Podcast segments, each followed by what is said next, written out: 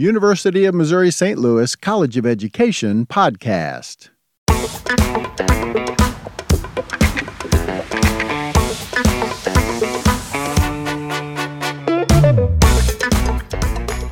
Hello and welcome. My name is David Stouffer, and I get to be the recruitment coordinator for the UMSL College of Education. Each week on this podcast, we will meet an innovator in the field of education. We will spend some time getting to know them and learning about their work and how it can help you and yours. It is my sincere hope that this podcast will be a source of encouragement and support as you work to continue impacting lives as an educator.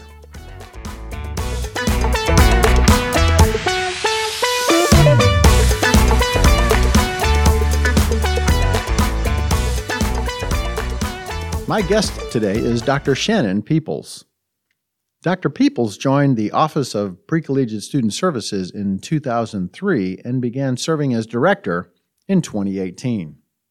She graduated with a BS in Business Administration with an emphasis in marketing from Harris-Stowe State University and holds a master's degree in Public Policy Administration certification in Nonprofit Management and Leadership and a Doctor of Education in Educational Practice from the University of Missouri St. Louis.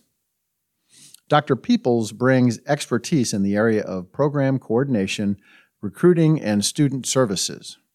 She is a member of the Missouri Association for College Admissions Counseling, the National College Access Network, and the National Association of Student Personnel Administrators. Channon serves on the MOCAN St. Louis Graduates Professional Development Committee, the Post Secondary Equity Network, and as the UMSL Women's Empowerment Network Chair.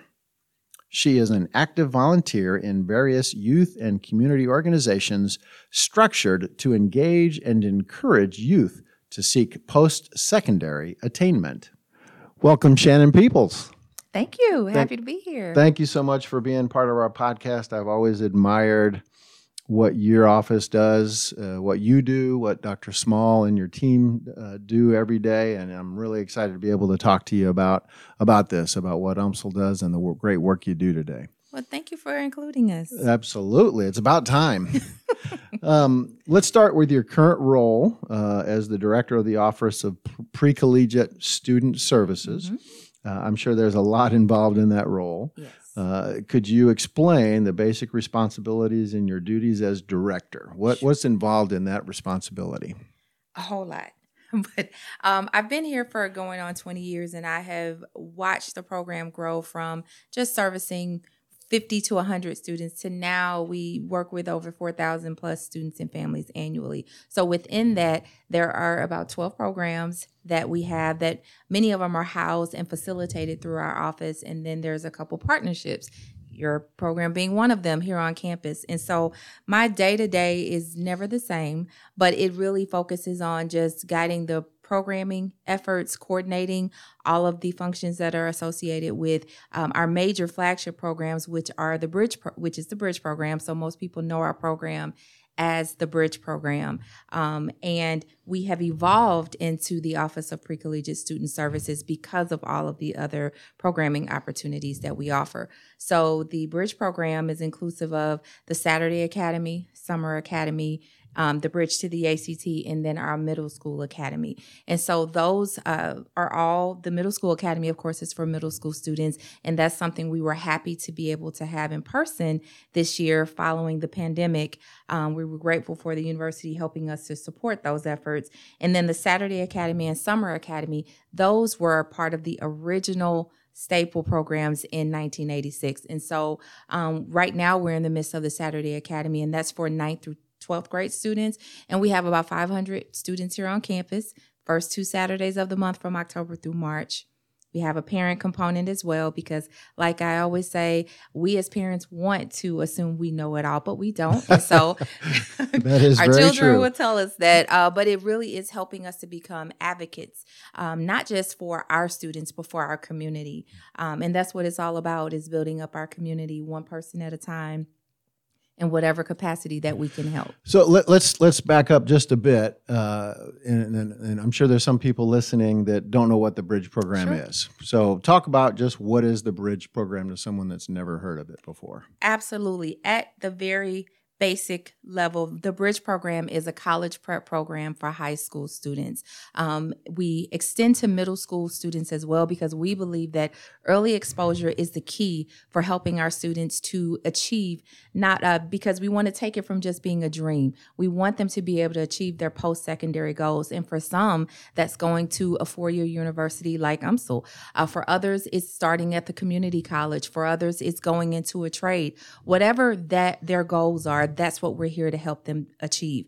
And so we provide classes, workshops, seminars, all free of charge. Everything we do, we do not charge our students to participate. And it is designed again to help them to achieve their college goals or if it's a trade, whatever that looks like from them graduating from high school to college. And we do have 100% college grad I mean high school graduation rate and matriculation rate. So we're excited about that. And how long has the bridge program been around? We are celebrating 37 years. Wow. Yes, this is our 37th Saturday Academy program.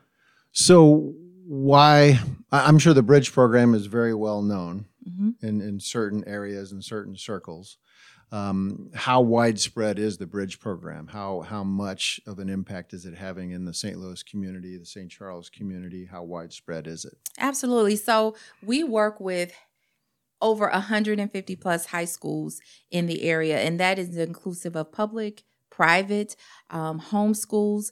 And what we have found, it doesn't matter because so many people have had the misnomer that the Bridge program is just for underrepresented or minority student populations, and that couldn't be further from the truth. Our students come from all over, um, every high school you can name. Um, all the, the, stretching from the metropolitan area, we have students that drive almost almost an hour to get here, and so it's for everyone. Um, what we have found to be the greatest need for our students is support resources, helping to provide guidance on where they see themselves next in their lives. So we are for everyone. Mm-hmm. Excellent. And we were excited during the pandemic when everything switched to virtual. Mm-hmm. We had students from China, Canada, Africa. It was it was amazing to see, and I wish we had the capacity to continue to be able to um, reach that far and wide. But right now, we will continue to stay focused on the metropolitan area. Was was the bridge program conceived and um, formed out of a recognition of a specific need though that students some students weren't getting those opportunities and those students weren't getting the chance to go to college? So it was formed by the first and only black african american um, chancellor chancellor marguerite ross barnett um, and it was formed out of the need to early exposure to students. And yes, there were some because it just started off in some of our most underserved popul- uh, school districts, uh, Vashon, Beaumont, um, University City, Jennings, and so some of our sm- uh, school districts that were kind of bordering um, is who it started off with, and it quickly expanded um, because students are um, administrators from all districts figured our students need this information too. And while there's a lot of people that know about our program, there's still so many more um, that do not, and so we work tirelessly. Uh, we have our coordinators in here that we go out to the schools, um, and our that's our biggest publication public uh, publicity rather of how we let people know about our programs is going in hands on doing some of those workshops doing some of those seminars um, about who we are and what services we provide and while it's not for everyone because it really does require a commitment a commitment to be here a commitment to do the work um, but for those that that do come and be a part of it. We have seen it change their lives, and we are just excited to have a small part in in this game called life. Absolutely, absolutely. Uh, I'm sure you've had these conversations as well when when we in the College of Ed have met with school districts, especially in and around the communities that we serve here at here at UMSL. There is a, a great desire for exposure. You mentioned that mm-hmm. word, exposure. Mm-hmm. How can we get our students on your campus? How can we get our students to experience what college is like so they can see it as something that they could actually do? Absolutely. And it sounds like that's exactly what the Bridge program is trying to do. Yes. And so, as I said, we had some of our initial programs Um, but we have added on since then. We've always provided ACT workshops during the academies, but now we have included a week long boot camp um, that we provide books and resources, and we have a top notch um, facilitator that does those workshops for us um, that have helped our students raise their ACT scores uh, as much as 10 points. We do a Spend the Summer Right program where we are really helping them to um, really have a polished essay essays uh, three is what we do with them the most common common app essays and so those are designed again we have some of the best and brightest students that come through our program but most of the time we know that there are millions of scholarship dollars that are left on the table every year and most of the time it's because our students have not completed the application so our goal has always been to remediate any barriers that stand in the way of them not only getting to college, but being able to pay for college and being able to thrive um, in where, wherever they choose to go. So we have added on those programs. We have college prep talks um, where those are all virtual workshops and you can come from all over. Those are standalone things because everybody can't commit to a four week academy. Everyone can't commit to a Saturday academy, but these are drop in sessions where they, as well as their parents, can come in and get some of their questions answered about the college going process. And then we were happy to be able to start providing dual enrollment opportunities again.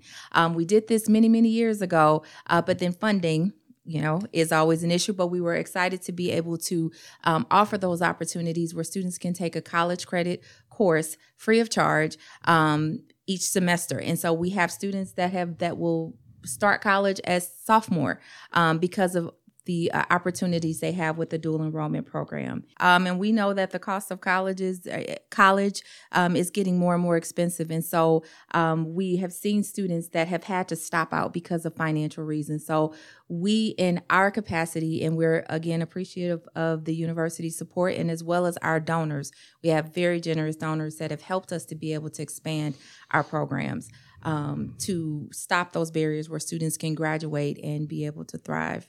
Um, and then we were happy. Your program is one of them. We have three partnerships here on campus that are designed to help students um, have some awareness in careers. Sometimes we think we have it in our mind what we may want to do or what a career may be all about all about. But until you have that experience, until you've been able to talk to someone in those fields, um, sometimes it's just a figment of our imagination. Imagination. So helping them to understand what's there. Um, and so we have the advocacy leadership program with the child advocacy studies um, that started this last year. And then we have the Eyes on Diversity program with the College of Optometry. And then the Future Teacher Leadership Academy. College of Ed. Yes, College of Ed. So we're excited. That was a mouthful. What would, for someone that's not involved at all, or maybe they're hearing for this first time and they want to be in the bridge program, what's the next step? What would they need to do to apply to become involved? Are there opportunities still available to them this year for them to get involved in? Absolutely. Number one, visiting our website, bridge.umsl.edu. I say it again, bridge.umsl.edu. Or they can call us directly at 314 516 5196. And we can provide uh, some guidance on kind of what they can do in the here and now. Again, those commit to success workshops, those are those drop in workshops where um, they can we can answer some of those questions and then we do one-on-one college planning sessions as well um, and so there's a lot that we still try to do to support um, the community even if they're not able to participate in these workshops um, we go out to schools. We get asked all the time to come and do college prep workshops or to attend a PTO meeting. So if you have opportunities at your school or opportunities at a community center, we are happy to come out and provide this this information. It's fantastic. Yeah. It's truly, truly fantastic. Uh, what else? What else uh, is uh, the Office of Pre-Collegiate Student Services doing for students and getting them to college? Um, outside of all of the programming, again, we um, provide scholarship opportunities. And so for our students that decide to come to the University of Missouri St. Louis, while that's not the overarching goal, our goal is to get them to be able to go far and wide wherever they choose. But if they decide to come to UMSL, we have scholarship opportunities that are designated strictly for them. And we really work hard to make the, make sure they're that tuition is not an issue. Um, we have a hands um, um, a trade off process where we are sending them to the other academic support units so that when they get here, they don't feel alone. They feel right here at home because of the opportunities that they've had. And it does me great joy to see our students walking around on campus, thriving here on campus, coming back to work in our departments. Um, it really does uh, just remind us that we're doing the right thing mm-hmm. um, and that we're in the right place in the right season of our lives. Wonderful. I'm I'm getting fired up just listening to you. This is so exciting, and and I've known about the work you do um, from afar, uh, and I'm so excited to be here at UMSL to be partnering with you with the Future Teacher Leadership Academy. And the other things that we're doing to try to help out, but to listen to you talk and to hear your passion, mm-hmm. to hear your excitement about what you do is just amazing. Um, and so our goal is to really just make sure that all students that would like to be a part of our programs, um, that they have the resources that they need, they have the support, um, and I that's what continues to fuel the work that we do is the fact that there are so many students that are uh, whether it be lacking academically or just need some guidance and support, um, and so that's something that's going to continue to drive what we do.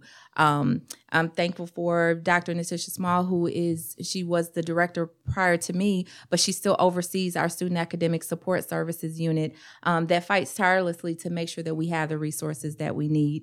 Um, and I have to give a shout out to the team here, Sadie, Kirsten, and Taylor, and then Kim, um, for working alongside me. I couldn't do it alone, of course, um, but they are a wonderful group of people to work with. Um, and students see them in their schools and so it makes it make it e- makes it easier for them to feel a part of what we're doing and want to uh, continue to come back year after year awesome um, you, you brought a lot of notes, so I want to make sure you get a I chance to, to, make sure I was prepared.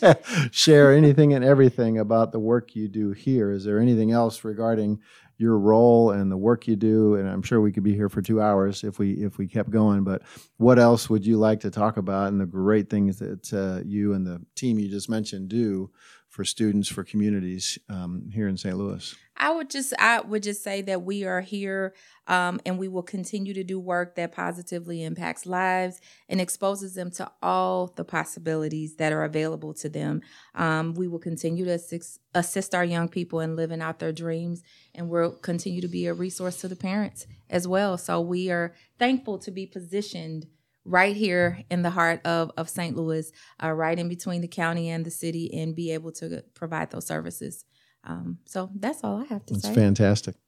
So you're uh, on a personal note, you're pursuing your doctorate in heritage leadership through the College of Ed. I actually finished. You finished, so now you are Dr. Peoples. Yes. Congratulations. I appreciate it very much. It was a long time coming, um, and so I'm excited about. Um, I have I received my master's here and my doctorate here, and so we have exceptional programs, but you already know that. So. I do. Yes, I'm very proud of the programs that we offer, and I'm mm-hmm. very honored that you chose the College of Ed for your doctorate. You yes. could have gone any direction, and, yes. and you you uh, joined the College of Ed. So, uh, what what's next for you? Where do you where does your career go from here now that you're Dr. Peoples? That's a great question. I don't have the what I can say is that I will continue to do meaningful and purposeful work.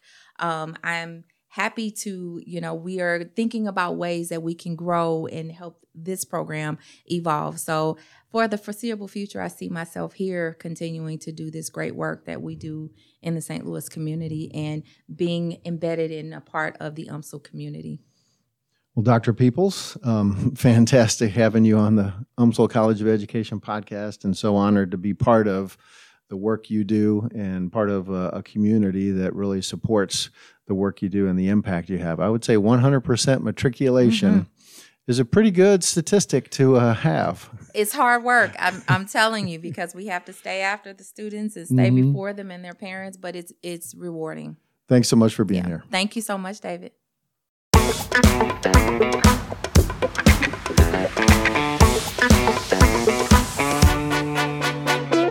I am honored that you chose to join me today for the University of Missouri St. Louis College of Education podcast. I hope you'll join me next time. Till then, I'm David Stouffer. Thank you for the work you do. Never forget, you are making a difference every day.